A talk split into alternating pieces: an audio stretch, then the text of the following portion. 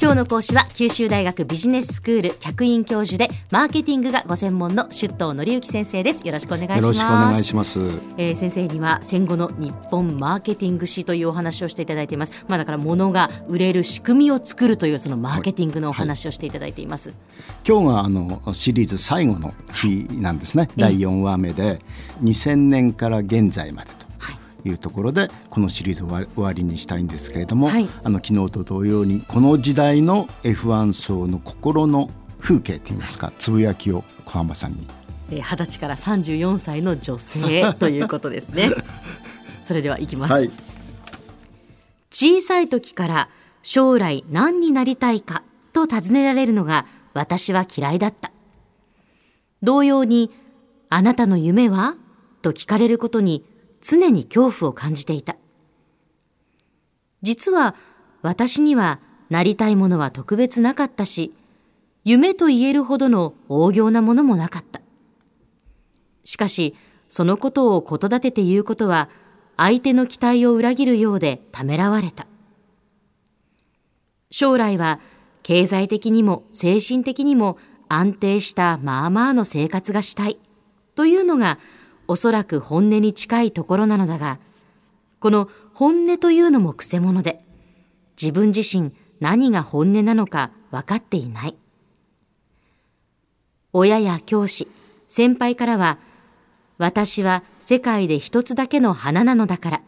本当の自分を大事にして私らしい生き方をすればいい、と時に励まされ、時に慰められるのだが、それが私には苦痛でもある。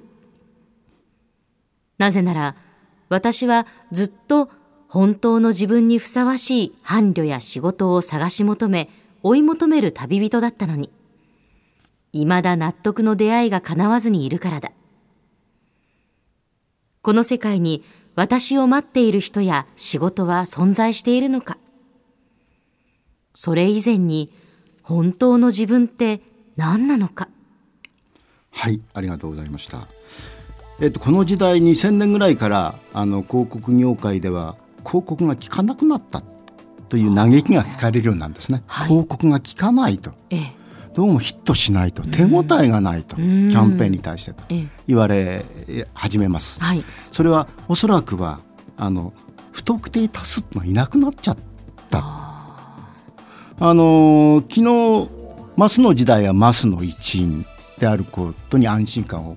求めてあったわけですよね。はい、セグメントマーケティングの時代っていうのはライフスタイルを共有する仲間意識みたいなのをすごく大事にしていて、そこに帰属したいって言うんですけど、さらに進んで私は私私を所有してるのは私なんだと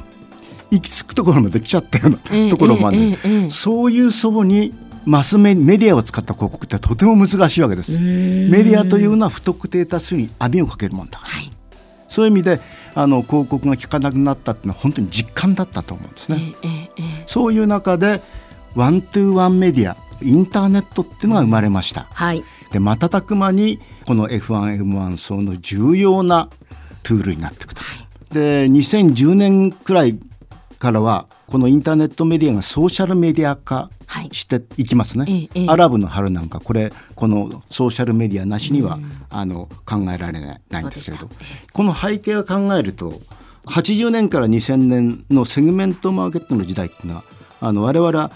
ライフスタイルにこうラベルを貼っていくんですね。はい、この人積極果敢な人だとか、うん、その貼り方ってあのやり方があるんですけど、ええ、ともかく、ええあのある種のあなたはこういう人なんですよっていうようなラベルを貼って、それにマーケティングしてきます。ええ、そういうラベルのもとにマーケティングが行われてきたけれども、それがあのさらに私は私だっ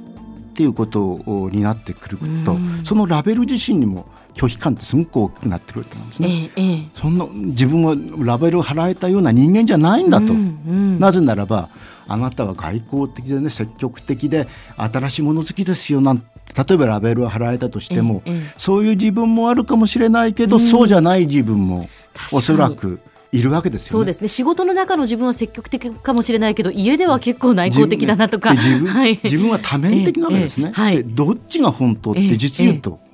本当のあなたはって言うんだけど、どっちが本当か分かりませんよね。分からないです。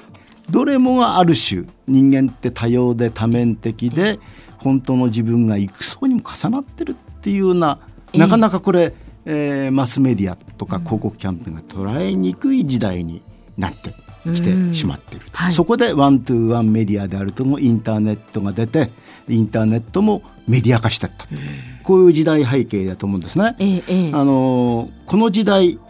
の、まあ、流行り言葉というか時代を表す言葉ってニートってことだったり、えー、アラサーアラフォーということだったり、はい、つばい活動だったりね、うん、無縁社会だったりですかね、お一人様って言ったり、はい、みんなやはりもう極私的っていうか私、うん、極端に私的ですよね、えーえー、これらの言葉って、えーはい、あのその分は潔いよいよでもあるしちょっと孤独感も漂ってますよね。確かにこれらの言葉には、えー、でこう私個人に行き着いたその先はどうなんだろうと、うんえー、と多くのこう エフワン エムワン 層っていうのは今までねこう遅延だとか血縁っていうのを嫌ってきたって面ありますよね、うん、要するに親族との縁とか、はい、それから近所付き合い遅延ですね、うん、これめんどくさいとめんどくさいと、はい、これでもコミュニティなんですね、うん、だからコミュニティってそういうある種コミットメントっていうか、はい、要求しますよね、えーえー、要求する、はいまあ、夫婦関係がそうですよ。コミットメントを要求しない、はい、おかしいですよね。必ず要求する、仕事も要求する、えー、そうするとそういうものをみんなこう距離を置いてきた エフワン、エムワン 層だったたのが、ええ、今コミュニティを求め始めているんですね、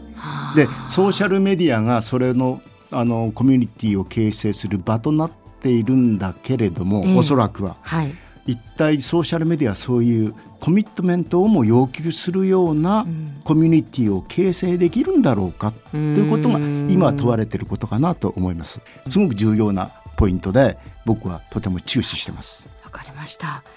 えー、では先生改めて今日のまとめ、はいまあ、ここまでのまとめをお願いいたします。そうですね、はい、あのこの時代にせんねんから現在までっていうのは今現在進行形なんで、ええ、ワントゥーワンのメディアが来てソーシャルメディアが、はい、が来てそしてコミュニティの時代になっていると思います。今それが起きていることであると、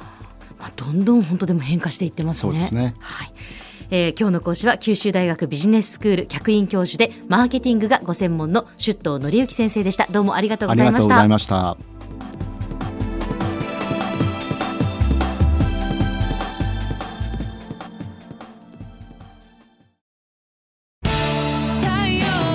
ビビックは九州で生まれ九州の人たちに光を届けています。九州のお客様が光り輝くように、それがキューティーネットの変わらない思いです。キラキラつながるキューティーネット。